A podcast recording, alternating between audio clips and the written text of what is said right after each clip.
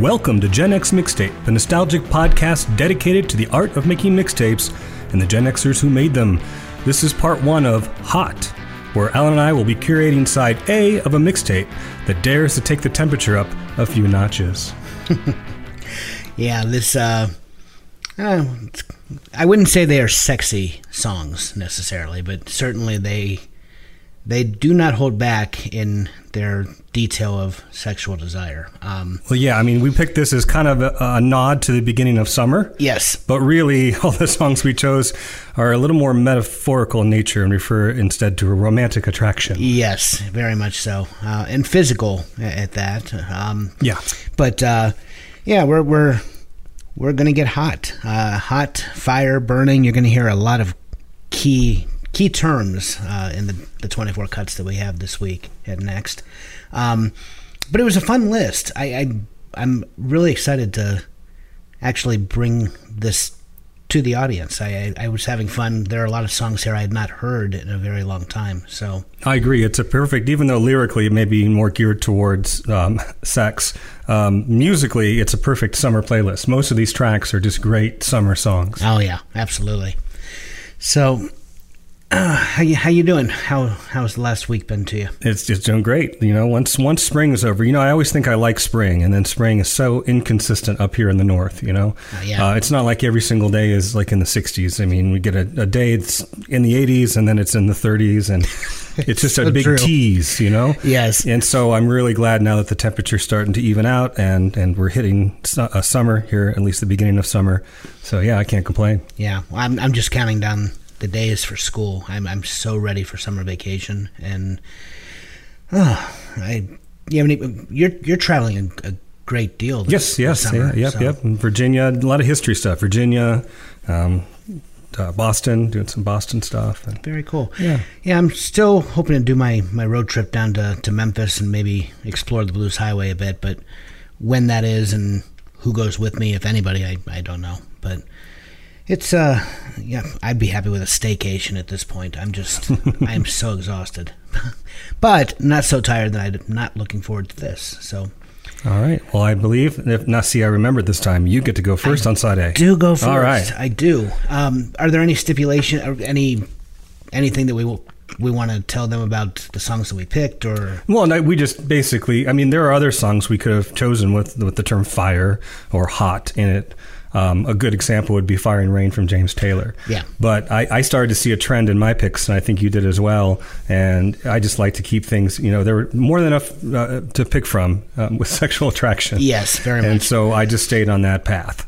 Okay, yeah, I did the same. So we're on the same page. Nothing, nothing more to report. Well, you you talked about summer, and my first my first selection this week is the perfect song. Um, this one is by Buster Poindexter. It was released in 1987. It was a moderate hit at best. It hit number 45, but it is the only track he's ever had that hit the Hot 100. Um, the song, of course, is Hot, Hot, Hot. Me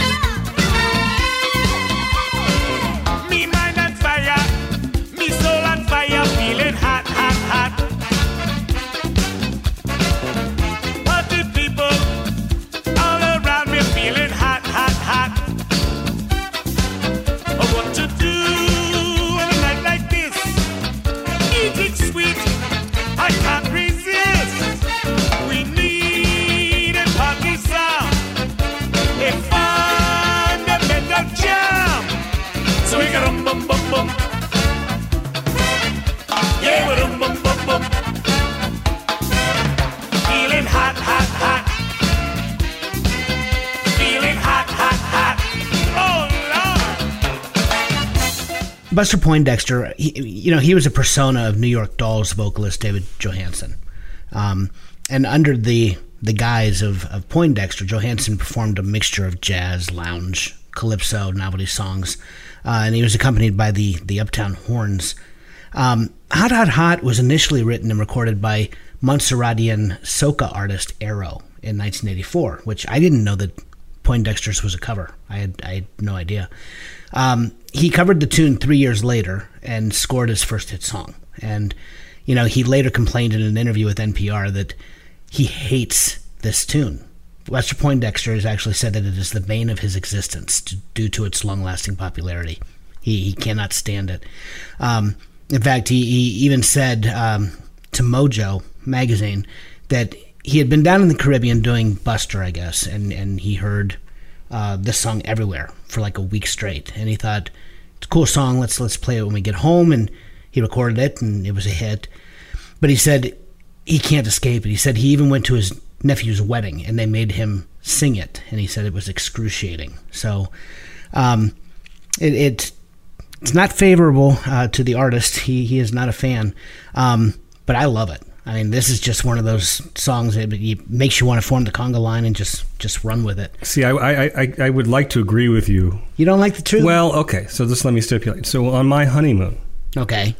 what year did you say this was? This would have been 1987. Oh, okay. Well, yeah. So I was thinking I heard it for no. The song I heard for the first time on my honeymoon was the Macarena. Oh God, yeah. But in addition to the Macarena, Hot Hot Hot, those two songs were played just constantly on this cruise. Really? And I just got so sick of Hot Hot Hot. And, uh, you know, I got to say, though, listening to the podcast, or listening to the songs and, and preparing for the podcast, it's not as bad if you put yourself in kind of a Jimmy Buffett Caribbean mood Oh, absolutely. where you're going to be drinking some adult beverages by the by the ocean. In that respect, it's not bad. But I just couldn't listen to it for 30 years. and and I'm not sure if you're an Office fan or not. Oh, yeah, yeah. But I love the episode when when Michael Scott comes back from from uh, um, Jamaica. Right. And he has the steel drum, and the only thing he can play is hot, hot, hot. Hot, It's yeah. all the same note. he keeps over and over again, feeling hot, hot, hot. Oh man. So no, yes, I, I I gave it a second chance, and it's it's not awful in the pro- proper context. Okay. But I can't see myself just turning it on to listen to. That's fair. Um, well, you know, it reminds me of Buffett because Jimmy Buffett, every concert he begins, but he he takes the stage immediately after this plays over the speakers. This is now his calling card and, and his cue to this ver- this version. yeah Okay. yeah Buster Poindexter's. Um, do you remember the video? I you have to remind me. No, uh, Bill Murray was featured in the, the video. No, Bill Murray, of course, got has gotten himself into trouble. Of Was late. that because they were in Scrooge together? Because David Johansen played I Ghost just- of Christmas Past. I was just going to say, Bill Murray features in the music video, and the following year, Okay. Johansen co-starred with Murray in Scrooge. he, He, he was great in that role. He was, yeah. Oh, driving the taxi, yeah, absolutely. but that is my my first pick. It's uh, hot, hot, hot. Buster Poindexter, aka New York Dolls vocalist David Johansen, and I love the tune. So Yeah, I, I, I don't know the New York Dolls as much as I should. I know their place in like alternative, you know, punk history, glam. Well, I guess it's kind of glam rock, glam, yeah. but but the music was a little more alternative. It wasn't as like it wasn't like hair. A, a combination of the two, I guess. I shouldn't talk about it because I don't really know. It's what I've read.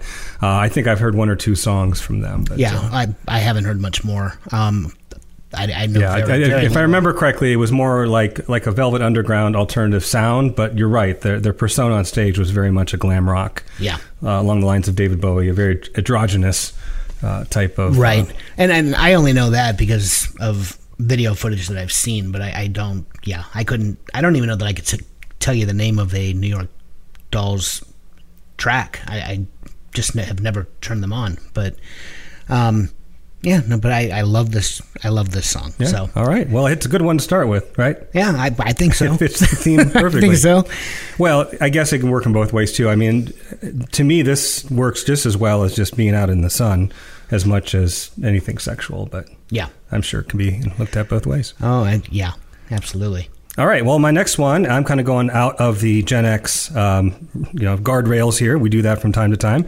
Um, and uh, well, then the song was covered later, so you could say it is part of Gen X with the cover. But I'm going to go to the original version uh, from Martha Reeves and the Vandellas from 1963. Love is like a heat wave.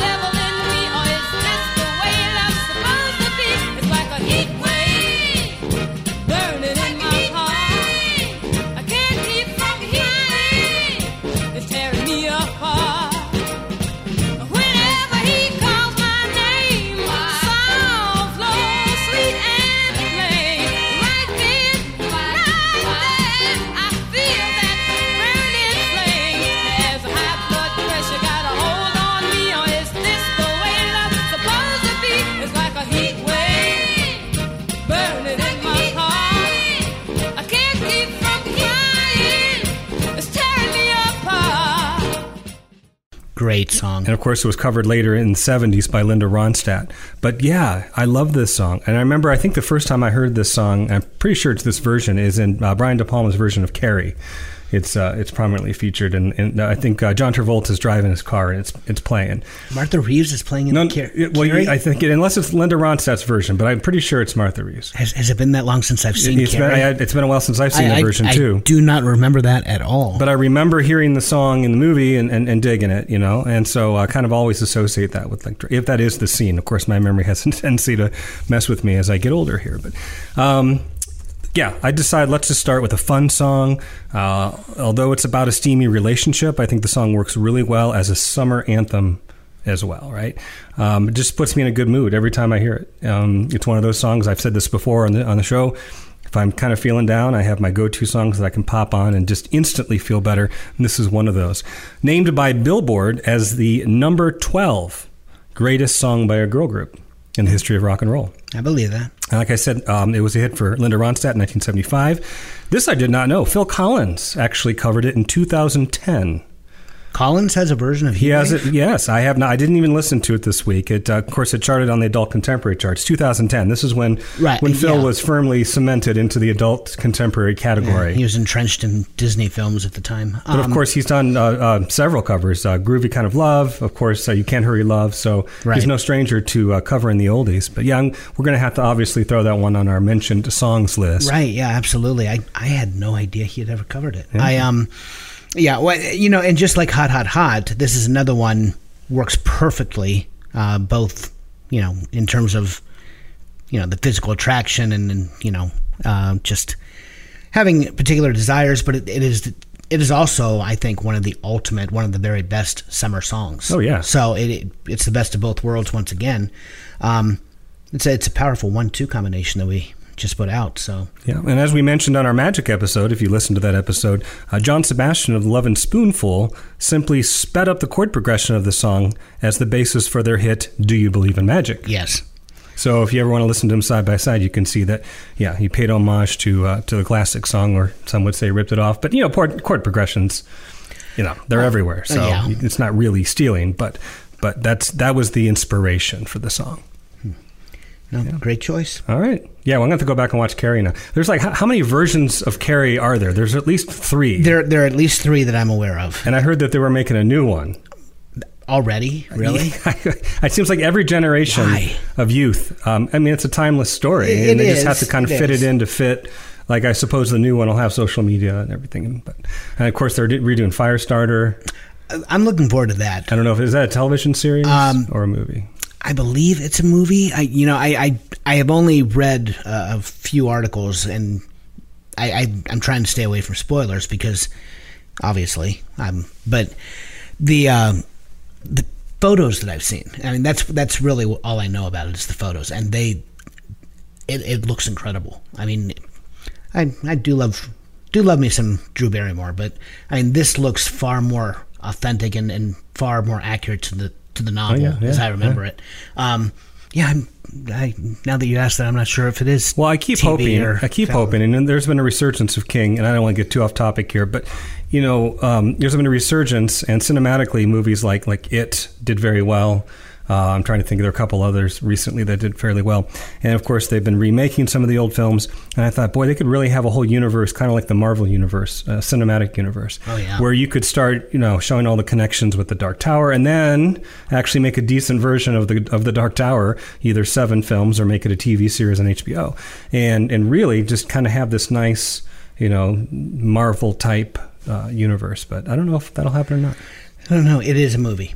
I, mean, I just looked Oh, it okay, up. yeah. Uh, comes out this year. Now, I read who plays the father, but I forget now. uh, Zac Efron. That's right. That's Zac right. Efron pay, plays. And uh, and and and who's the uh, the the guy that works for the shop? um, Because it was uh, George C. Scott in the original. right. It looks like it's Michael Greyeyes. Okay. I, I'm not sure who that is. Um, Zac Efron's playing a father now. yeah. well, In fact, geez. I did not know this. It's already out. Oh wow, It is. It is out and showing because I, I have the movie times right here in front of me. Did not Hmm, realize it was out yet. Um, yeah, it is a film. So, I, like I said, I'd, I'd only seen photos of uh, photos of the cast. So But you know, we don't digress that much because Firestarter does fit our theme it's 100% of that's our theme. So look at that. I brought it right back around. Oh, you are the king. okay. Um, well, my number two song. Um, it is titled Sweat, uh, La La La La Long, and it is by Inner Circle. I've been watching you. A la la la la long. A la la la la long, long, long, long, long. Come on. A la la la la long. A la la la la long,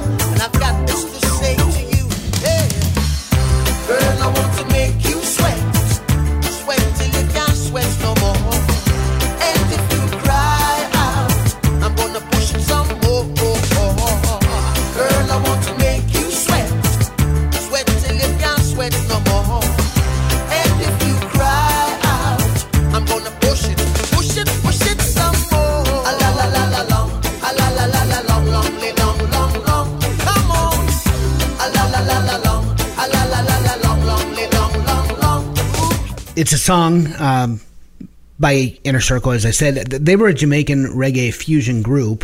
Um, and they only had two hits. They had this, and they had "Bad Boys," which was the theme to "Cops." If you if you remember Yeah, "Cops," yeah. Um, but "Sweat," I mean, it's a summer anthem that is undeniably hummable, and, and with its sing along chorus, the reggae dancehall appeal of the song just remains as catchy today as it did when it was first released back in '92. Uh, Inner Circle, you know, as I said, they're- a legitimate two hit wonder, um, and I'm amazed though that this song actually charted as high as it did. Um, and I'll, I'll explain why here in a moment. The, the song received favorable reviews, right? I mean, music critics actually adored the song. Larry Flick from Billboard wrote that it clips along at a fun and swaying pace. Uh, topping the cake is a sing-along refrain, he said, in chorus that would be soundtrack to a bright summer day. Uh, Cashbox loved it. Uh, Rolling Stone loved it. I mean, the critics they they just gushed over this song. But what's surprising to me is that most people do not seem to pay much attention to the overt sexuality of the lyrics. Um, I mean, it goes, "Girl, I'm going to make you sweat, sweat till you can't sweat no more, and if you cry out, I'm going to push it, push it some more." Ooh, yeah. Yeah, I mean, it, didn't, I didn't it's- catch that. Yeah, I mean, it, it it's almost bordering in my mind on sexual assault, even. But you know, somehow instead of pitchforks from angry mothers, I mean, sweat.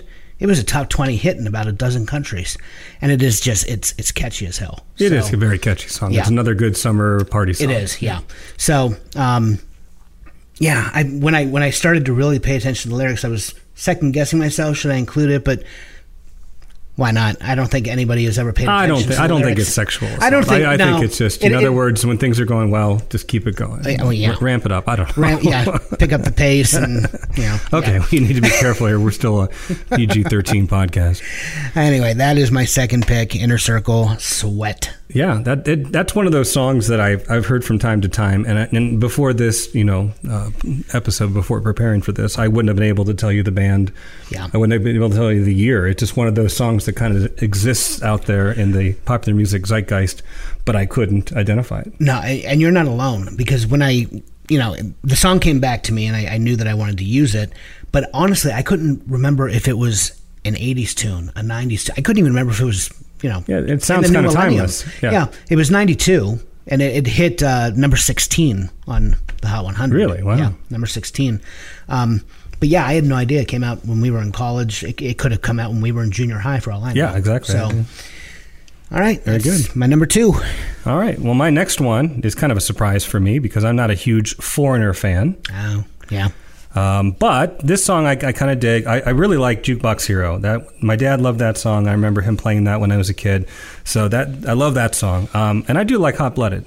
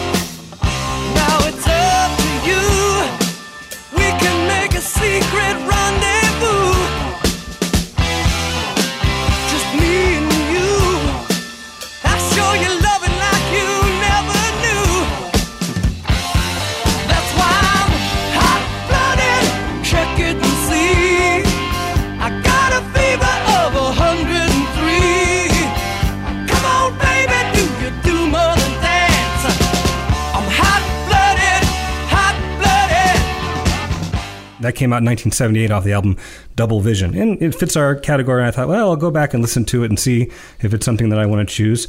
And uh, yeah, yeah, I, I, I dig it. I dig it. So I'm not a huge Foreigner fan per se, but this is a good tune. Um, it- it's one of those, and I'll probably use this analogy a lot, or not analogy, but I'll use this image a lot. It's one of those in the summertime when you crank down the windows and you turn up the radio and you just kind of drive down the highway. This is a great song for that. Um, it has some really serious bad company vibes. Yes, it does. And I do like Bad Company better than Foreigner. So th- th- th- this, you could almost say this is like a Bad Company.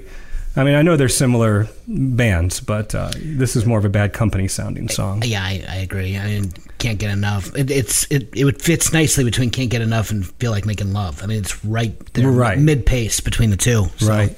Uh, and one thing I never kind of realized until I, listened to it again is that the, the guitar riff opens up uh, just the very first part. Um, it it's, was totally ripped off by Kiss when they uh, recorded "Lick It Up." It's exact same, but I'm sure Foreigner probably ripped it off from some other tune as well. Well, yeah, I, I, all of rock and roll is incestuous in that way. But just the I- first, it's like a two note. It's a two note little riff that leads into the first guitar lick, and it's, uh, it's exactly the same as "Lick It Up." I don't think I've ever noticed that. Yeah. Really? Because I thought I had the wrong song at first when I, yeah. yeah, I did not know that. And uh, and this is another, it's a great example of a, a hard rock track with pop sensibilities that really satisfies a broad range of music fans, you know, in the '70s. Um, and, and you know, and I think you've done it recently. I know I have at work. I'll just throw on like the top 100 from Billboard of a certain year, and I'm always shocked at at some you know some year, especially in the 70s, how eclectic that list can be. You know, you have a lot of country, you have even some just really strange songs on there, novelty tunes, everything. yeah. Um, and so, as much as I think I like to think that oh, that yeah, everybody's listening to rock in the, in the late seventies. Um, of course, you had disco too. Um, this one I think fits that pop to rock. I think a lot of people probably liked it in, in that realm. Yeah, I would agree. Uh, yeah, the seventies, man. What's that? I just this, the nineteen seventies. It, it is the half of what hit the charts. I, I just I cannot fathom how. Seasons in the Sun. Yeah, yeah. Disco Duck. you Yes. Know? I mean, there's so much uh, out there that just The, the streak was that the uh, street. Yeah, Was that yeah. seventies too? So yeah, novelty songs and Uh, I I do like the streak though. The streak is fun. I like you know, um, yeah. I, well, we're not going to talk about streaking for too long. But you talk about one hit wonders. There were a lot of one hit wonders in, in the 70s that made that top 100 There list. really were, and uh, there were also a lot of bands that were just hugely fabricated. Oh, yeah. Um, Edison Lighthouse with you know Love Grows, uh, Where My Rosemary Goes, or, or First Class, Beach Baby. It was the same band. I mean, they, it was, they were just session musicians, and you know they kept feeding them tracks that that charted, and it, it's yeah, it, it was a very I don't know. It, I would say that it was a very dishonest time uh, for the recording industry, but we, you know, our claim to fame is Milli Vanilli, so you know, what do I know? But um, Well, it, it tells me that in the 70s, like I said, people's music tastes were more eclectic. Um, and, and, and of course, you didn't have as many medium for broadcasting. You had radio, basically, radio, and then you bought a record. Yeah. Uh, I didn't have MTV, didn't have obviously social media. But then when the 80s came around, I feel like um, everything kind of in the 80s were obviously very eclectic, but not eclectic as far as separate songs. But I think a lot of the, the different genres came together and formed this that early 80s pop sound.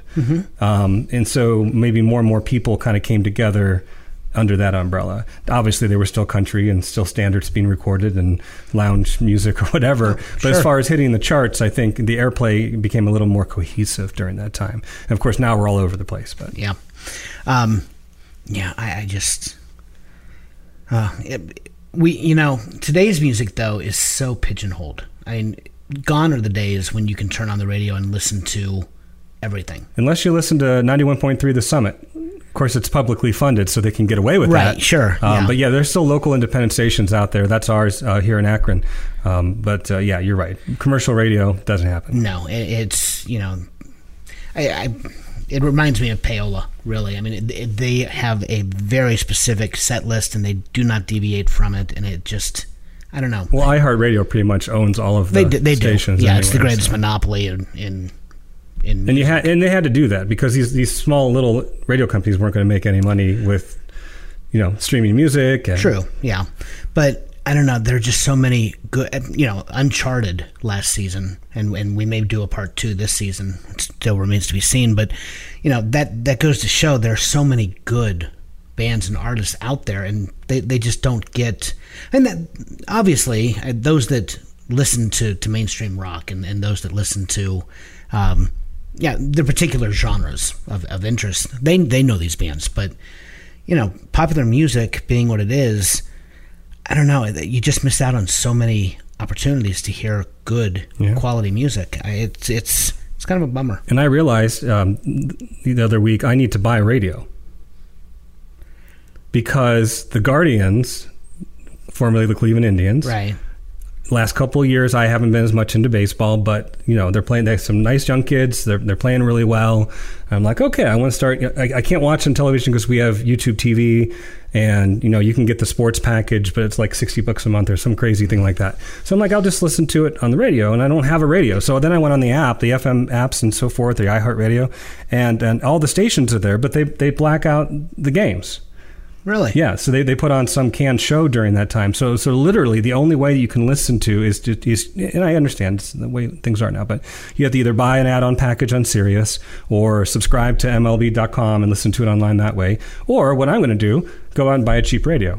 There you go. go backwards a little bit. Do they still make? Tra- this is my ignorance. I really. Uh, you, know I got to think this. there's the They still sell transistors. I- well, they're probably not truly transistor Uh, right, radios, yeah, but yes, right. little portable. I'd had, heck, I'll get an alarm clock uh, radio or Oh, something. yeah, that's true. I might have one in storage I somewhere just actually. I can't remember the last time I've just scanned the AM FM dial. I mean, I could play it on my receiver on my stereo system, but I want to be able to listen to it out, on, you know, outside when I'm working, or Hmm. I mean, I can listen to it in the car. But anyway, that, that, that that's just something I had not thought about. In I, I don't know that I've seen a radio for sale yeah, in any of the box stores. In I have to go on Amazon for my that God, one. how long has it been since I've seen a radio for sale anywhere? That's just crazy.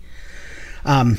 Okay. Okay. All right, well, you're up. Um, I am up, and now I have two picks in a row that uh, may be a little out of place. They're they're newer songs, and um, they they do uh, they get they get a little racy. Uh, I don't think there's anything inappropriate about either, but uh, it's not uh, what you would expect from the Gen X wheelhouse. I'll, I'll say that. The first one, uh, my third selection, is by Pitbull, and I have to say I. Didn't know that I would ever include Pitbull in Yeah, that that surprised me. Mr. Worldwide, Yeah, who played in Canton a couple years ago at the Hall of Fame festival, and they literally had to give tickets away. yeah. they gave them to teachers. They did. They, they gave it to all the Stark County teachers, and um, because that you know that that's totally school appropriate. Um, but nonetheless, nonetheless, uh, I went with Fireball.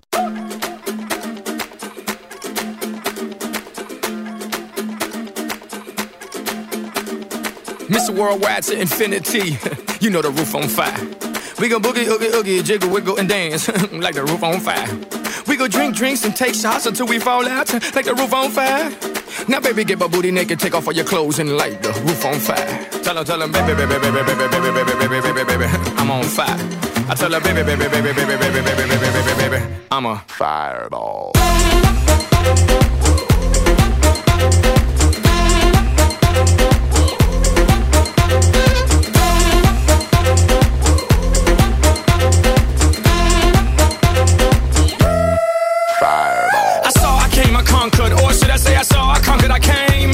Little chico on fire, he no lie. Well, y'all slipping, he's running the game.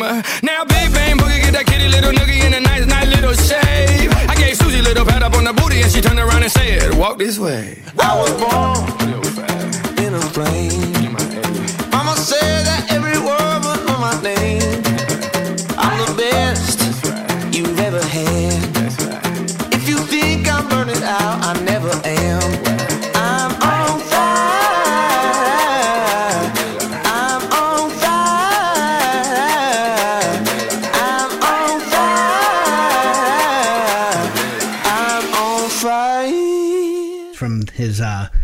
globalization album. This was the first single from that album, and it is it it, it is it's a feel good carnival esque track. I mean, lots of craziness going on in the world right now, so let's escape it for three minutes and fifty five seconds, you know, and it does just that. Uh, the song features a vocal contribution by John Ryan. Uh, the singer songwriter is best known for co penning several of One Direction's hit tunes, including Best Song Ever, Story of My Life, You and I. I don't know any of these songs. I'm just reading my notes. Um, do you know One Direction? I know I know of the band. Yeah, I um, I don't even I, I don't even know if they're still popular. I know they were the big boy band. Is that the one that Harry Styles was from? I believe he was. It, it was the one. Didn't Simon Cowell collect a bunch of the vocalists that were on his British version of American Idol, and then he formed One Direction? I, I think so. I could be right. I Couldn't tell you. I, I man, I I'm so out of the loop on boy bands. Uh, not that I'm uh, losing any sleep over that.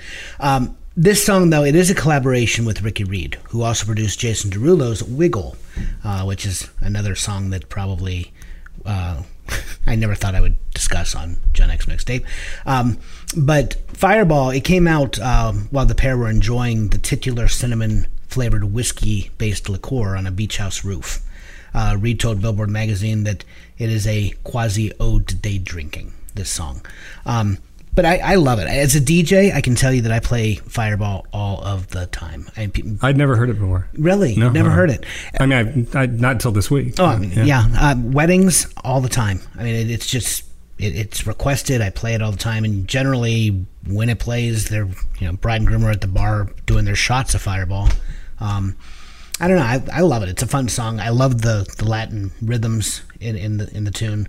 Um, it did hit number twenty three on Billboard back in 2014. So there you go, Pitbull. First, right. first and only time he'll ever make an appearance, probably. Is he still doing his thing, or I, I, your guess is as good as mine. Yeah, I, okay. I'd like to think that I'm, I'm, you know, knowledgeable about today's music, but I know what's requested at the weddings, and wedding playlists never really change. So, if he has new music out, I don't, don't know. Yeah, So, very good. Very good. I, you know, he probably does. He's touring this summer. Okay, Um, I know that he's part of that Live Nation twenty-five dollar ticket sales. maybe we'll get some free tickets again this year. maybe, maybe. I didn't go. Did you go? No, I, I did pick up tickets. I gave them to my niece, um, who was elated that she got to go see Pitbull. I I figured why not give them to her, but no, I had no interest in seeing Pitbull live. Um, Who do we have this year? I, I just, Journey, That's yeah. That's right. Journey, That's right. Journey is doing Yeah. the the uh, Hall of Fame. Um, I might actually go. I've, I've always stared clear of Journey because it's it's sans Steve Perry. Yeah. you know, um, I'm I'm a purist. That's why I didn't go see the Eagles on this last run. I no no Glenn Frey. There's no Eagles to in my mind. But uh, I've seen Journey twice with with the new lead singer, and really, he does sound exactly like Steve Perry. that's what I've heard. I've I've never heard them uh, perform since Perry has has gone. I- They keep putting out albums. Yeah. But I, I couldn't tell you any song that has been recorded by Journey since probably 85. Right. So, um, yeah, I, I don't know. I might go. But uh, I was I was pleasantly surprised uh, to to see that Journey was the choice. We've we've had to endure some country acts here. Yeah, but we also had Aerosmith. We did. We had Aerosmith. Um, Maroon Five was there. Uh, Imagine Dragons. Um, but yeah, they've been they've been pretty heavy. It says the- something that I haven't gone to one yet. So Really, I went to Aerosmith. I mean, I saw. I've seen Aerosmith a couple times, but Right. I didn't. We're usually out of town. Frankly, my wife and I like to get out of town during Hall of Fame week because the oh. traffic is just Oh. who, crazy. Who doesn't? And you know, the, now that the Ribs Burnoff is gone, there's nothing that particularly interests me anymore. I can see hot air balloons anytime I want to. I just look up to the sky. I don't Yep. need to be in the. And we're talking about the Pro Football Hall of Fame, ladies and Correct. gentlemen. We are in Canton, although the Rock Hall is right up the street. Right. Um, but they, I don't think they have the same types of celebrations and parades. And No, well, I, don't. No, I don't think so. Not that I'm aware of. But yeah, no. The only thing that I would be, really be of interest to me anymore would be the enshrinement itself. I, I just and I I haven't been doing enshrinement in years, but yeah, I mean the the food fest and the the balloon liftoff. I can see all the balloons from you know my my yeah, you're right there my, in the midst my, of it. my yeah. window from from home. I do not need to go and We had one land. We had one land in the cul-de-sac right over here a couple of years ago. really Yeah, it's whatever way the wind blows. You know when they launch them. Right, but that's that's really close. Yeah. It came down that soon. It did. It did. It was kind of cool. Wow. Okay. All right. Well, my next one here is I had to put an asterisk ne- next to this pig simply because of the version. All right. Um, I'm choosing Kiss, Hotter Than Hell.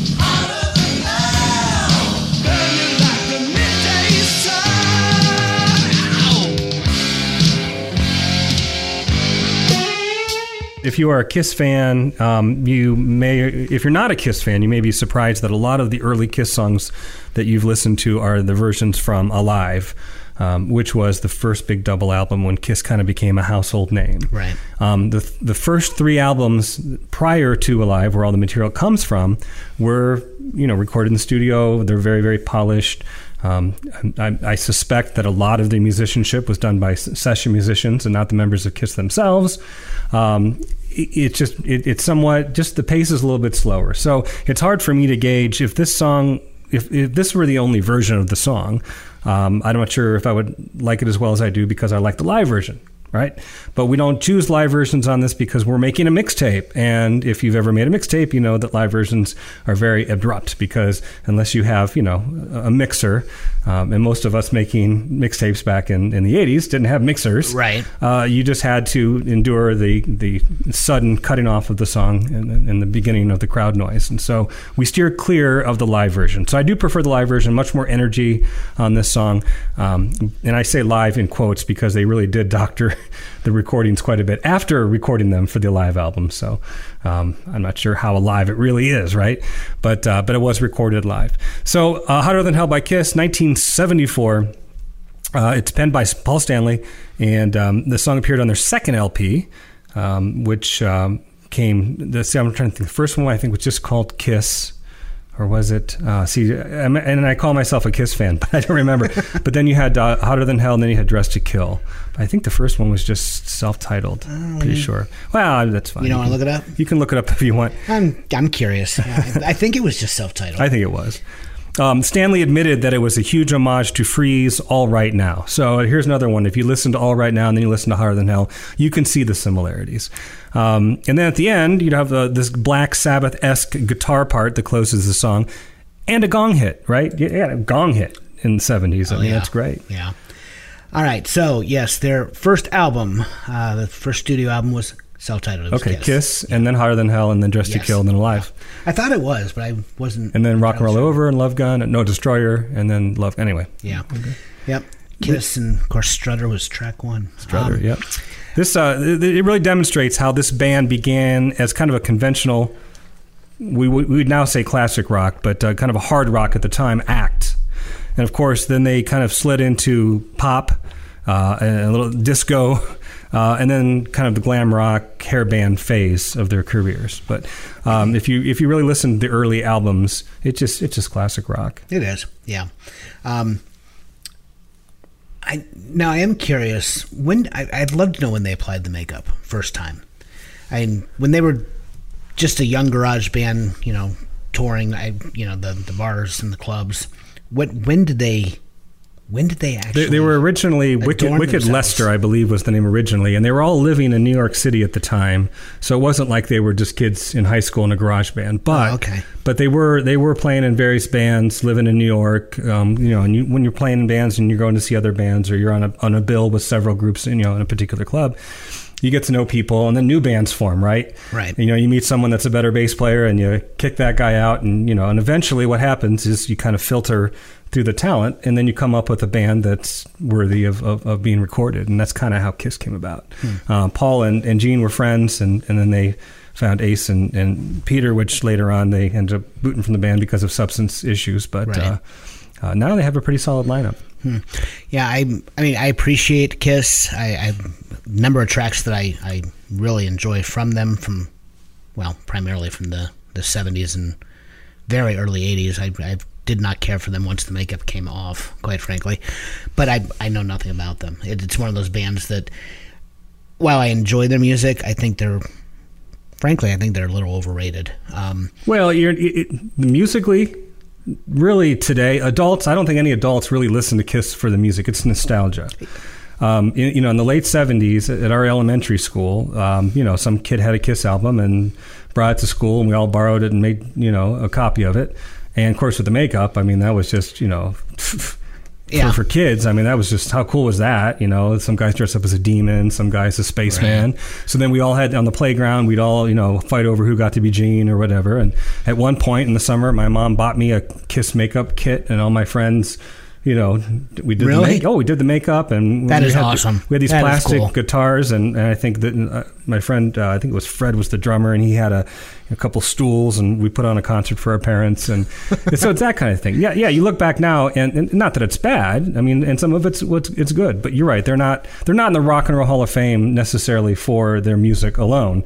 Um, they finally got into the Rock Hall, yes, because there was a lot of fan demand for it, but also because they really and I don't know if this is a good thing, but they really commercialized all angles and they branded themselves. I mean, they were on lunch boxes, right? They had TV specials, they had belt buckles. I mean, they had They had a Scooby Doo. Scooby Doo action figures. I mean, that, that doesn't seem like today that's kind of commonplace, but back, you know, in the mid 70s, late Right. 70s, that was the first time anyone had gone to that extent to market themselves. And that's where Gene Simmons is just a genius because he, he just marketed their brand. And now, of course, with the nostalgia, they they say they're done touring. I don't know. I saw them in the last tour, but they say they're finished. But obviously, they're going to do very well the rest of their lives. Oh, yeah, well, without question. I um, God, what was the name of the Scooby Doo um, movie that they're in? I mean, they made- they made a movie called Kiss Meets the Phantom, but that wasn't Scooby Doo. No, no. But I think you're right. They were in one of They- the they- cartoons. yeah, they were in one of the Scooby Yeah, cartoons. yeah. I um, I don't, I don't know. Yeah, in fact, in the movie Kiss Meets the Phantom, um, A- Ace was so fried out of his mind, they had to like overdub all of his uh, uh, dialogue. Really? And they overdubbed it with a Hanna Barbera voice actor. Um, and so the first time I saw it, I knew right away. I'm like, that's not Ace's voice. That's this voice of, and at the time I couldn't remember, but like several different cartoons. It's pretty silly. Hmm.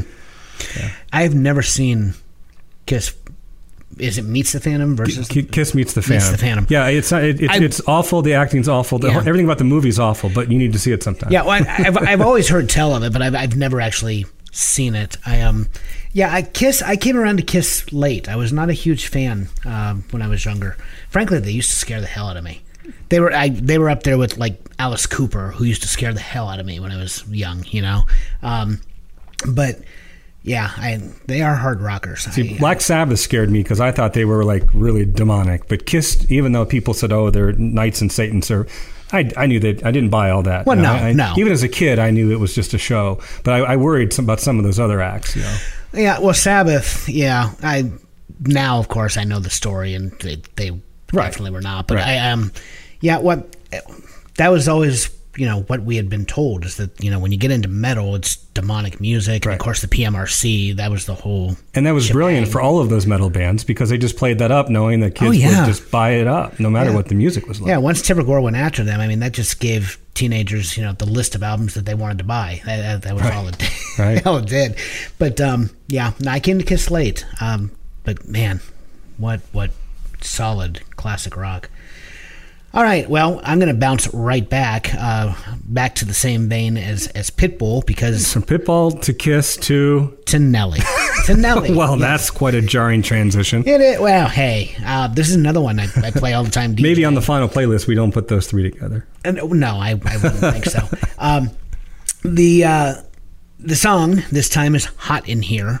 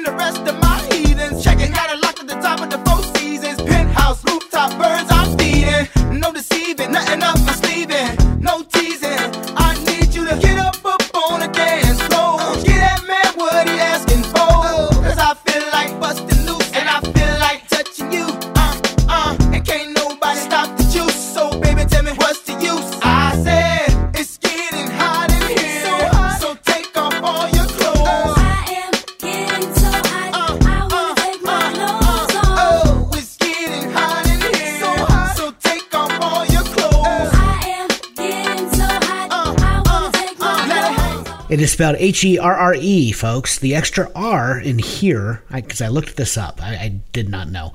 The extra R is there to indicate that it is really hot. Oh, in- they really in- amped it up. Yes, uh, definitely hotter than just one R, I guess. Like going uh, to 11 on the amp. Yes, but you know, it's also a written expression of the St. Louis accent. I found out where Nelly is from. Christina Aguilera, she did the same thing with her song "Dirty," spelled with two R's, um, which I guess needed the extra R because it was really dirty. And uh, another another rap hit from the time, uh, "Right There" by by Chingy, Chingy, I don't know who that is, but I, I found it. Uh, he used the extra R as well, apparently, and all from St. Louis. Um, the the groove on this one, though, it's based on "Bustin' Loose," which was a huge go-go hit for Chuck Brown and the Soul Searchers back in '78. Um, and and Nelly's line, I feel like "Bustin' Loose" also comes from that track. This won the Grammy Award for Best Male Rap Solo Performance in 2003. Uh, Nelly performed part of the song at the ceremony and was then joined on stage by Kelly Rowland so they could sing Dilemma, uh, their duet that took the award for Best Rap Sung Performance. Uh, Nellyville was nominated for Album of the Year on the strength of this and a couple of other of the songs, but lost to Come Away With Me by Norah Jones. I love Norah Jones. Oh, yeah. Um, but Nelly's Grammy performance of this song was in questionable taste. I don't know if you remember this.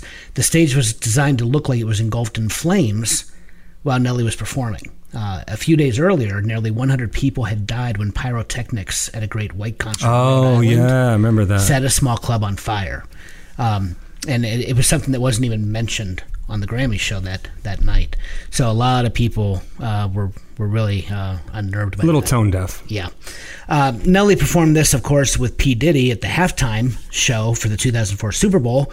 It was a lively show, but uh, I'm fairly certain the only thing people remember are the last few seconds of it when Justin Timberlake ripped off a piece of Janet Jackson's costume, exposing her breast. The most t- TiVo paused uh, moment in television history at the time. Yes. Um, but yeah, I, I you know, it, it just this is another one that on the dance floor at a wedding reception, I, I play it very nearly every wedding, and it brings them out. Uh, the only song that that is more guaranteed to fill the dance floor would be "Yeah" by by Usher.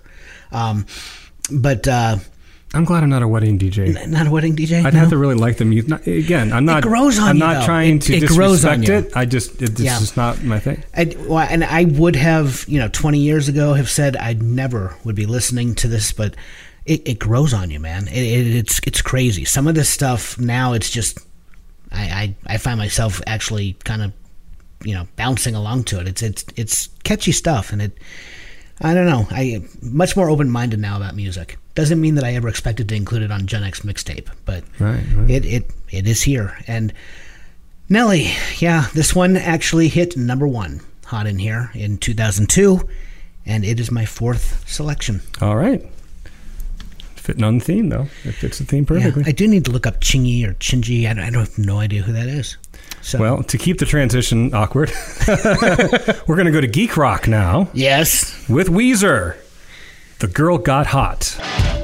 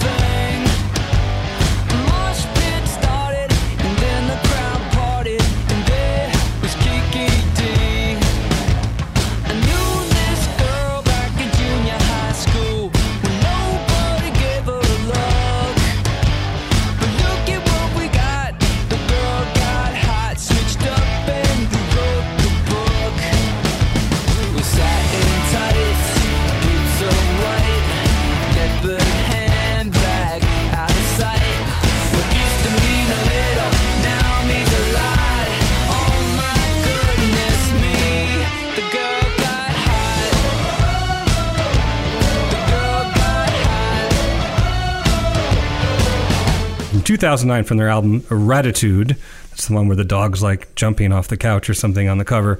Uh, Hail to the Kings of Geek Rock. It is hard for me to believe that it's been like 30 years since I sat in the student union at Bowling Green and was eating lunch, watching the television, and the video for Buddy Holly came on. The Happy Days uh, video. Still one of my favorite videos. And I remember not only being just impressed by the way they spliced the two together so well, um, and just the nostalgia of, of bringing back Happy Days in that way, but the song itself. Um, it, it wasn't like a Nirvana moment per se, but it was pretty close because here you had this that this sound that was alternative, but it had kind of some of its roots in, in rock and roll, and it was hitting the charts. And I'm thinking, wow, this was the, like I always call it, it's like rock's last gasp before it finally died as a mainstream music format, you know. Yeah. Um, and it carried, you know, the Weezer and Nirvana, and it carried that into, you know, the next generation, and it's still there. I mean, Weezer's still there. I saw him in Blossom a couple years ago. I think I told you the story where there were a lot of young people there because they had done the cover of Africa, and they, Yeah, got, they had a hit with that. So they they actually entered the charts, you know, 25 years later. Right. And you know, everyone was enjoying the show. And then when that song came on, all the millennials stood up and cheered. And I said, "That's generational appropriation. You can't do that. Yeah. Oh. that's our song, Africa. so true, And it's yeah. our band, Weezer. But And- no, it was and- good that they were there. and you know, Toto did it much better. I'm Yeah, sorry. well, yeah. they they did it. mu- Yeah. It, it's well, you know, it's a funny story how it happened too, because it was basically a Twitter suggestion. It- It's, a, it's kind of a long story, but somebody tweeted about um, Weezer doing a cover, and then um, Rivers Cuomo saw it and said, "Okay, fine, we'll do it." And then I think they did Roseanne, Rosanna too. They did a couple Toto songs. Really? Yeah, because the guy kept saying, "Well, now do Rosanna." they did. I had no idea they did a Toto block. I, I just thought did. I thought it was just Africa. Okay. but they continue to make music and, and, and it's good stuff um, and it's not you know they have they, they still evolve. Um, you know if you go through their, their catalog there are some times where they diverge from that typical Weezer sound but this is this is kind of typical Weezer here and I love it. Uh, and they do put on a great show by the way. Um, the, the set pieces behind them and for Buddy Holly they had the Happy Day set behind them so yeah some pretty cool stuff um, the song is about a high school class reunion which we just uh, got back from our high Just- school class just had our- reunion just had our thirtieth in our thirty first year. You Yeah. know, uh, got postponed Because of because of COVID. Um, And even though it got canceled from lack of interest, we got a class of 427, and we couldn't even sell 50 tickets. Yeah. So we all met up at a, at a, at a pub downtown, uh, and uh, it was good. It was, yeah, it was really nice. Um, well, you know, and I've said this over and over again. Social media is killing Yeah. reunions. It's if you are the boomers will always have their reunions, and you know it. They don't know how to work the social media. Many, many. Well, of them. no, they're on Uh, Facebook. Many of them, Yeah. yeah. But I, it, it's, um, but yeah, Gen X and certainly, I, I, I don't know that millennials and Gen Zs, Gen Zers will ever have a, a reunion. Well, it, it takes a suspense. I mean, when, when you when you haven't seen somebody for 25 years, you kind of wonder how they look and what they're doing. Yep. But when you know how everybody looks and what they're doing because of Facebook and social media, the, yeah, the Yeah. suspense just Eh, isn't there. You're right. I mean, uh, half the time I think people went to reunions to see who was dead. You Yeah, know, who- who had passed. Honestly, and now you you are fully aware of who is alive Right. and kicking. I um, I don't know. It, it's really sad. I've been booked so many times over the years for high school reunions, and every one that has ever booked me was canceled. Yeah, we probably shouldn't even try anymore. Just do a meetup like we did. Yeah, it would probably be smart, but I I don't know. We'll we'll see. I'm I'm off the committee. I'm I'm done. Yeah. I uh, I've I've been on the last. That means I don't have to go anymore. True. Um, yeah, I'm not going to drag you anymore. I um no, I, I will continue to go. I, I actually really enjoy the reunions, but I, I was not a class officer. You know, our class officers just kind of disappeared, Yeah. which is very common because popularity contest at the time when you were in school. But I um somehow I got onto this planning committee the past three go arounds, and I, you know, the interest just continues to to wane. Yeah. I, I just it's too much work for little to no payoff. I'm I'm more than happy just to be a guest. Yep, uh, that's what I'm happy around. doing. Well, this song isn't about seeing if someone's dead, but it's about seeing who got hot. One particular girl got hot. So I just love the simplicity of the song. Yeah. It's about a class reunion and the girl uh, described in the song, and they describe what she's wearing and so forth. Got hot. Uh, did you catch the girl's name? No. Kiki Dee. yes. Are you kidding? Yeah, her name's Kiki Dee. Kiki which, uh, folks, if, you, if you're not familiar, which I'm sure most of you are, Kiki Dee was the British um, uh, vocalist in the late 70s who did a duet with Elton John called Don't Go Breaking My Heart. Um, and in the beginning of the song, I love too. Did you catch it? The, the Gary Glitter Rock Yeah. and Roll Part 2 Yeah, now that I that I got it, intro yeah. was kind of cool. Yeah. Um, Kiki Dee. Oh my good God. Um, yeah, she. Uh, She did have one single. I've, I've got the music in me. That, Oh, yeah, yeah, that, yeah. That was Yep, her. yep, yep, yep, her yep. one. That was her 15 minutes. Yeah. Without Elton, Right. Was I've got the music in me, but I um. Was- I, I totally missed that. I, That's what I love about Weezer is they have no pretensions. They're just going to kind of do whatever they want. Um, frontman uh, Rivers Cuomo described this song uh, as a kind of witty party jam, and so again, it fits both. It's the physical attraction of the girl got hot, but boy, this is a fun song to play in a social uh, arena, arena area, or in a car, what have you. It's just a it's just a fun fun song. Yeah, I'm gonna have to go back now. I, I listened to it, you know, preparing for the the episode, but totally missed Kiki Dee. Yeah, I think the lyric is like literally her name is Kiki Dee. That is crazy. Okay. Yeah. looking forward to going back and taking a closer listen there. All right. Well, my number five. Um, uh, if if we're doing a a hot playlist, then it only makes sense we need to get some '70s funk in here. Never have enough '70s funk. Uh, I went with the Commodores, and the name of the track is "Too Hot to Trot."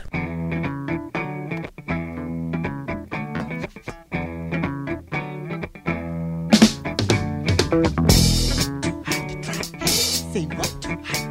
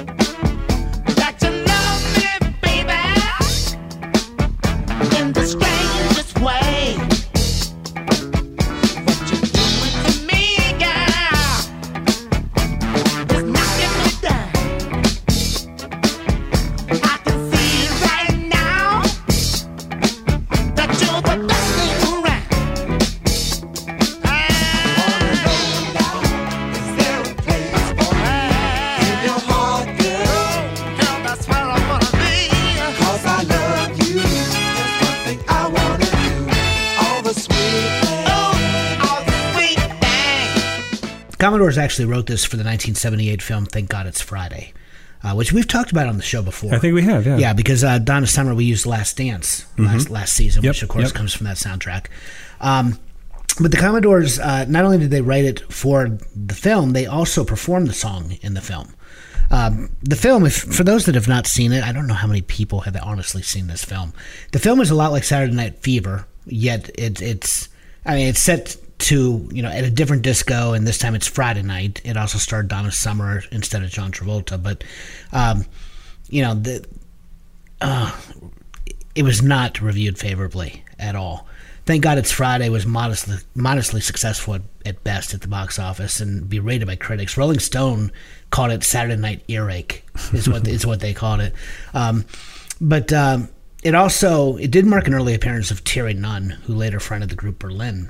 Oh, So okay. yeah, if you're you know really into you know obscure uh, cameos, then there's one for you.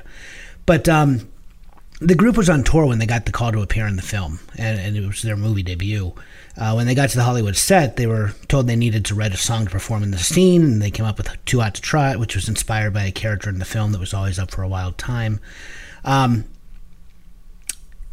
the title is actually based on the phrase "hot to trot," which I, I it was a popular saying in the '70s. I don't know anyone that ever said "hot to trot." Did you ever actually hear those words come out of anyone's mouth? I mean, I know the the phrase, but I Right. can't. Yeah. I, I- you know, it, it was a popular saying in the 70s to indicate sexually adventurous uh, individuals, I guess, uh, which is a nice way of saying that they were promiscuous. But, um, you know, it's also the name of a 1988 movie starring Bobcat Goldthwait and a talking horse. So, Oh, jeez. Yeah. gotta gotta get the the pop cultural references in when you can. Uh, it was a number one R and B hit, um, and it was actually the very last funk hit for the Commodores. Um, they were having more success with ballads at that time, uh, written and sung by Lionel Richie. But on this track, Lionel Richie plays the saxophone, and it was it was their last go around with funk music. So, too hot to trot. Yeah, you know, it, it, there was a, a hot song that I wanted to choose just because I loved the song. I love it so much, but it didn't really fit the sexual attraction theme. And now it's Kool and the Gang. Uh, too hot. Too hot. Yeah. Great song. Love Too Hot. Yeah. See, I mentioned it, so it has to go on the, the Oh, mentioned song yeah. list now. Yep. Nothing wrong with that. All right. Well, hey, this one's actually a decent transition. Um, Donna Summer is Yeah. my next pick. Hey, it's like we knew what we were doing. I like that. Yes, folks. Even even though we, we we do share each other's picks ahead of time, just so we're familiar with the music and talk about it, we don't discuss it ahead of time. No. We we discuss the theme. We make our list separately. Uh, if we have any of the same, then we we pick an alternate, kind of like we used to on the show in the old days. But uh, yeah, so it's this this order is completely arbitrary at this point until we choose an order for the actual mixtape. Correct. But uh, hot stuff.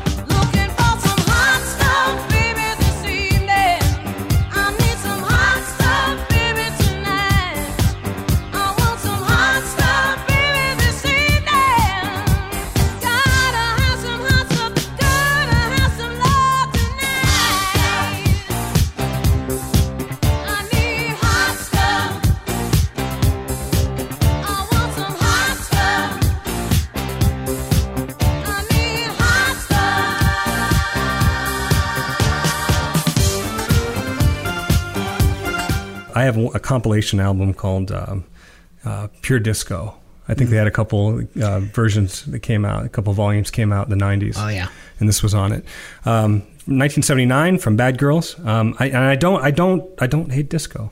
I don't hate disco. I don't either. I, would- I would be all for a disco show. Now, or I- a d- disco episode, rather. I, anytime. I, really. I understand. Like I, I'm reminded of the scene um, from Freaks and Geeks, which, by the way, if you've not seen the one single season show, Freaks and Geeks, find a way to, to see it. One of the greatest one season shows ever. But there is a scene where um, their favorite uh, hangout, their favorite rock club, gets turned into a disco, right? And I understand how rock fans could despise this, right? Because you went from a time in the in the early to mid '70s where all the clubs were rock based, and then all of a sudden they started uh, transitioning to discotheques, and so I think a lot of the hatred comes from that. I agree. I, I, I think I, I I think there is a little bit of uh, in some circles there was a, a bit of racial divide as well. Well, yeah, but but But- but, well, how's that any different than soul music? Well, it, it's it's well, I I don't think that it is, but I've never there was no backlash against Motown. That's what I'm saying. You So is it is it racism or is it the fact that the airways were no longer playing I think rock well, and roll? well, and that's the thing. I think it, they usurped rock and roll entirely from the radio, and I think that was just. I, I, I think it just infuriated a number of people, and you know, different circles had their different reasons. That, that I I don't know. And as we mentioned before, a lot of classic rock artists had their disco phase. They d- oh yeah, Everyone from from Kiss, it's an excellent point too. Elton John, Rolling Stones, uh, Rod Stewart, uh, a ton. Yeah. had a, had a. Kiss had an album or two of Yeah. disco. I don't know. I, I just you know I'm I'm not trying to have a woke moment by any by any stretch, but disco really I mean, it is it's it is just the natural extension of soul music. Yeah, you know it, it is just it's appropriated by the Bee Gees. yeah one hundred percent. the. Bee Yeah. Gees had the most success with it. They- they really Three did. British white guys. Yeah, um, but no, I mean it's uh, and so much. I mean, funk music. I mean, oh god, I could listen to funk all day. Funk is disco. It's Yeah. it's one and the same. So, yeah, I've never disliked disco. I, I didn't dislike it as a kid. Of course, we were all of what nine, ten years old when it came to an end. But um, People would burn records. They, they yeah, would, oh yeah, the radio stations, rock radio stations, would sponsor disco burning Right. parties and so forth. yeah. No, I just. Uh, I, I would I would do a disco episode sometime. Yeah, yeah, sure. It, it's I I love it. This Love is the uh, second hit by Summer. Um, and so the first one was I'm trying to think what the first one was. I didn't write it down. Uh, well, What would it have been? Oh well, doesn't well, matter. she had Bad Girls, of course. Um, Love to Love You Baby It might have been, was that one was she didn't want to record that because it was it was it was very uh, risque for the time. But I think that was her first hit. That was what really kind Okay. of I think brought her in because it, it was so incredibly popular, and of course she felt very uncomfortable singing it. I'm pretty sure that was her first hit. Okay. Love to Love You Baby. But this one, it, it, even though it's disco, it does tread into rock ter- territory a little bit. Yeah. Especially with the guitar solo by Jeff Skunk Baxter, who played with Doobie Brothers and Steely Dan. Um, the guitar solo is very rock. So, um, whereas a lot of the rock artists were experimenting with disco, here's a song, a disco song, experimenting with a little bit of rock. Yeah. Um, the single won the uh, Grammy for Best Female Vocal. It stayed at Billboard's number one for three weeks and was named the 104th best song of all time by Rolling Stone in 2010. Yeah, it, I, I love it. You know, we, we no longer, as you said, we no longer come in blind uh, with our, our own individual lists with you know face offs and the like. Um, but I would, you had, I think I told you this at the time. You you had six of the tracks that I was uh, originally thinking of including. This is one of them. I mean, I, I love love hot stuff. So yeah, I, It's just a fun song. Again, it another fun song to play in the summertime. Absolutely is, yeah. Well, I don't think that this next transition is too terrible either, because my next song uh, belongs to Jimi Hendrix, and it is Fire from the Are You Experienced album in 1967.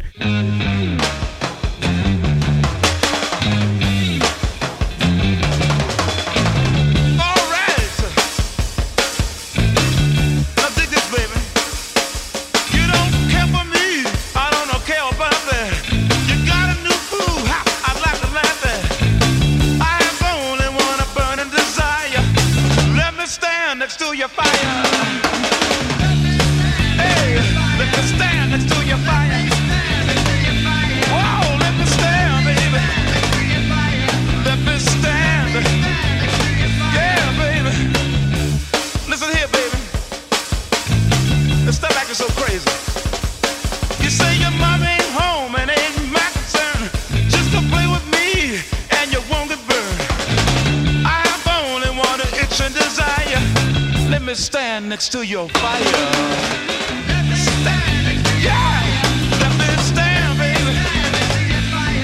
me stand. Oh. The main lyrics in this song, this I, I did look this up. I I found this hilarious. The main lyrics of this song, "Let Me Stand Next to Your Fire," they came from a time when the band had just finished a gig in the cold around Christmas in 1966. They went to the bass player Noel Redding's mother's house in Folkestone, England, and when they got there, Jimi asked Redding's mother Margaret if he could stand next to her fire to warm up. Okay, so the family dog, a German Shepherd, was lying by the fire, which inspired the line "Move over, Rover, and let Jimi take over." The entirety of this song is so incredibly innocent in its in its in its beginnings and its origin. I, I just was laughing hysterically looking this up. The the lyrical lightning bolt, though, uh, it was a breakthrough uh, for for Hendrix. Really, uh, he had just started writing songs at the request of his manager uh, Chas Chandler. Writing riffs was easy for him, and it, it turned out that he had a talent for crafting lyrics as well, and he was able to turn a simple line into a fiery tale of lustful passion, you know? So, yeah, Hendrix, he's legendary for theatrics, like setting his guitar on fire, right? And, and playing it with his teeth, no less. This was the song that he was appropriately playing when he set it on fire for the first time. Um, it uh, it happened at a concert in London in March of 1967, two months before the You Experienced album was released. Hendrix was low on the bill. He was actually below Engelbert Humperdinck, if that Ooh, tells you anything. Yes, and he was looking to garner some media attention, so he ignited the guitar and he created a buzz that, that just grew to a roar as, as his career took off. Um, so yeah, I just I loved the story. I mean, it was the most innocent thing, and he just took everything that happened that night as he was standing next to his bass player's mother's fireplace and, and turned it into really one one of the sexiest songs of the, the late '60s. So You ever wonder what Jimi Hendrix would have done in the in the 70s and 80s had he survived, boy, or even today? I mean, I mean, we do have examples of of rock and roll uh, artists that have survived. Obviously, the Rolling Stones are still touring, and Paul McCartney's doing his thing, and a lot of '60s acts either either they just kind of retired and are living their life, or they're continuing to make music like Bruce Springsteen. But you wonder, someone as innovative and really changed rock as much as Jimi Hendrix. Well, you know, I'm wondering. I don't. I don't. I think he would have continued to evolve, and I think he would have maybe tried his hand at different gen- Would, would he had a, a disco era, a, a disco phase? I don't know about that. I, I don't know that I could see Hendrix playing disco. I mean, I he was a blues guitarist, uh, you know, outright. I, I could see him maybe dabbling a bit into maybe some some jazz or I I, I don't know. I really have no idea. Um, I mean, classic rock, for all intents and purposes, is dead. I mean, even even the classic rockers that are still at it, they're not putting out the same caliber of music. So I want to ask the same question next week when we talk about Jim Morrison. Uh, yeah. Li- little Yeah. uh, spoiler there, but uh, yeah, what would what would Jim be doing? How how would the seventies and eighties have looked Yeah. had Jim Morrison survived? Jim would still be in jail for every uh, possible offense on stage. I'm sure. Um, no, I, I, I don't know. I mean, the '60s rockers, I, I couldn't tell you. Janis is another one. I, they were so iconic, and they were they were here for just such a brief amount of time. You know, I don't know. I don't know that anyone could even fathom a realistic guess. Well, and there's that whole theory that they're canonized because they died young in their prime. Yeah. That other artists that did survive are not seen as in a positive light because they survived. People say the same thing about Kurt Cobain. I mean, they, they obviously, and that's not taken away with the influence that they had, of course, Kurt Oh, sure, and Hendrix, yeah. and they, they had a huge impact. But I think if you survive, you lose that kind of, Yeah. you know, godlike quality. and it's all the 27 club Yep. you know Yeah. um yeah I, I don't i don't know i um it's a really interesting question because you look at like a clapton right clapton got mellow i mean he got very soft he's he's pure Adult contemporary. adult contemporary today Like yeah Phil, yeah. um i I don't see Hendrix. Though. no i cannot imagine hendrix I see him con- just retiring and going into obscurity, Yeah. living on a ranch somewhere. I could, yeah, I could see that coming. Morrison, too. coming back out for you know the occasional rock hall appearance, perhaps. But I, yeah, I just, I don't know. I don't. I definitely did not see him going the way of a lot of the rockers that are still at it. So it's an interesting, question. All right, this is my last pick for this episode. Yes, it is. We are done after this. Pick. I am so excited to finally be able to use. This is one of my favorite songs of all time. You're like, what? I'm trying to remember the order that you, that you gave it to me. And Um, it's from a two-hit wonder, uh, "Burnin' for You" by Blue oh, Oyster Blue Cult. Oyster Cult.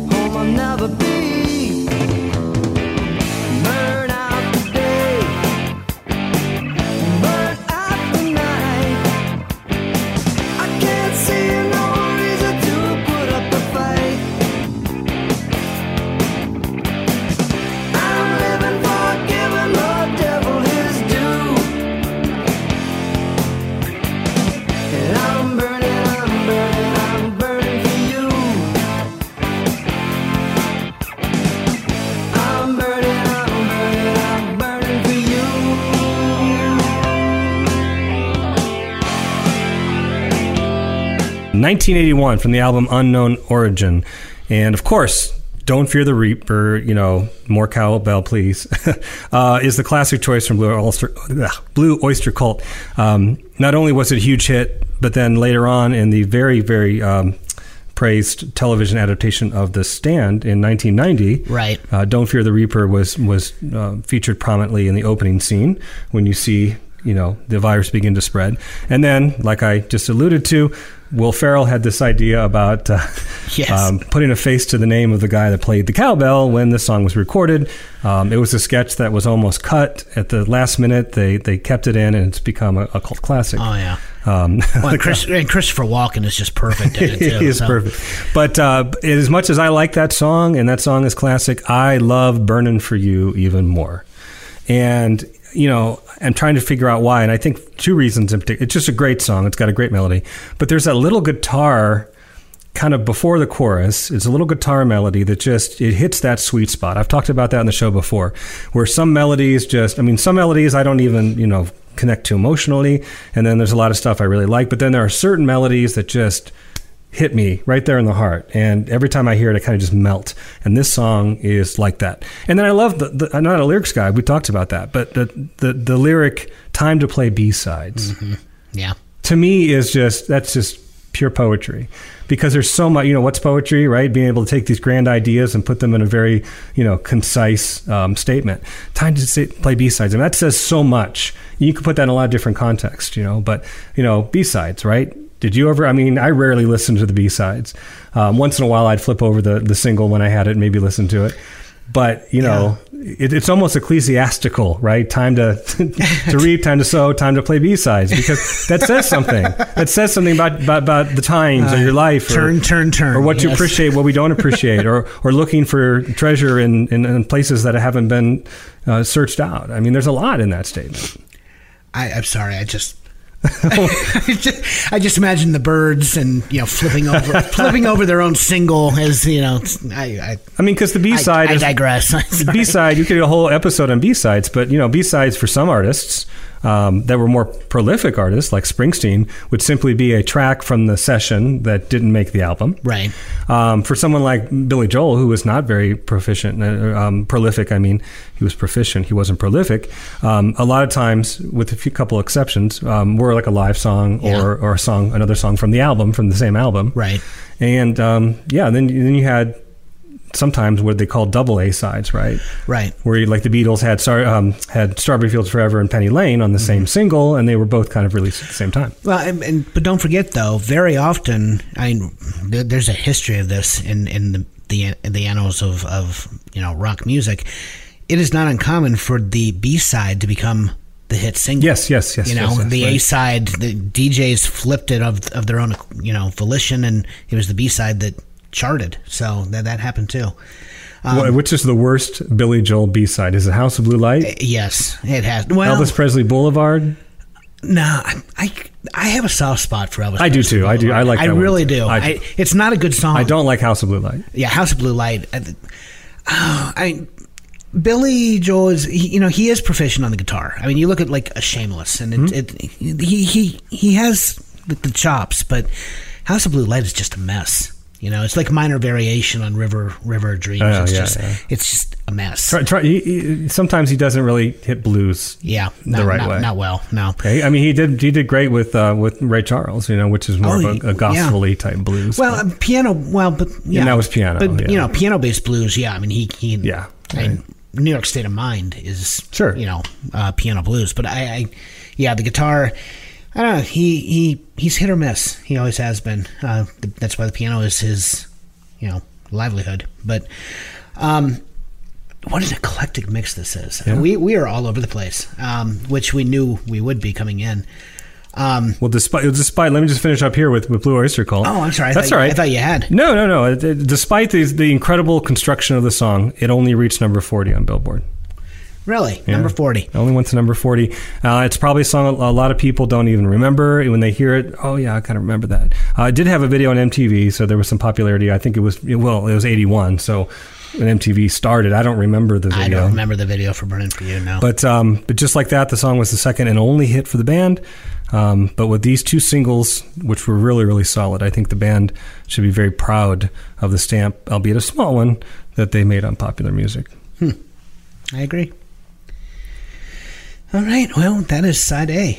Um, hopefully you you enjoyed it. We're like I said, we're all over the place, but it's a fun fun mix. Yeah, yeah. Uh, next week we will be back. We will give you twelve new cuts, and uh, then we will sequence and give you a, a mixtape. But for now, I think we're good. I think we're good. Well, yeah. Hopefully, um, I, I don't know that we say this enough. If you're a new listener to the broadcast, or if, you, if you've you know been listening, but maybe I don't know we've said this at all uh, last season. Maybe we did. If you go to Spotify and, and you and you type in Gen X mixtape and you click on our profile, we have all of not only the, the playlists of the mixtapes that we have curated for you, but then we also have an accompanying one which uh, have we used to call it mentioned and alternative songs. Now we just call it mentioned songs since we don't have face-offs anymore. But uh, this is a good one. Uh, you know, if it's a nice day out, got the convertible, throw on this playlist. Enjoy it because there'll be a side A playlist um, this week when we drop the episode. Yes, sir. All right. Well, that is all for this week. Hot funk, cool punk, even if it's old junk. Another mix of memories awaits next week. But for now, press pause, lift the needle, and hit eject, and we will see you on the flip side.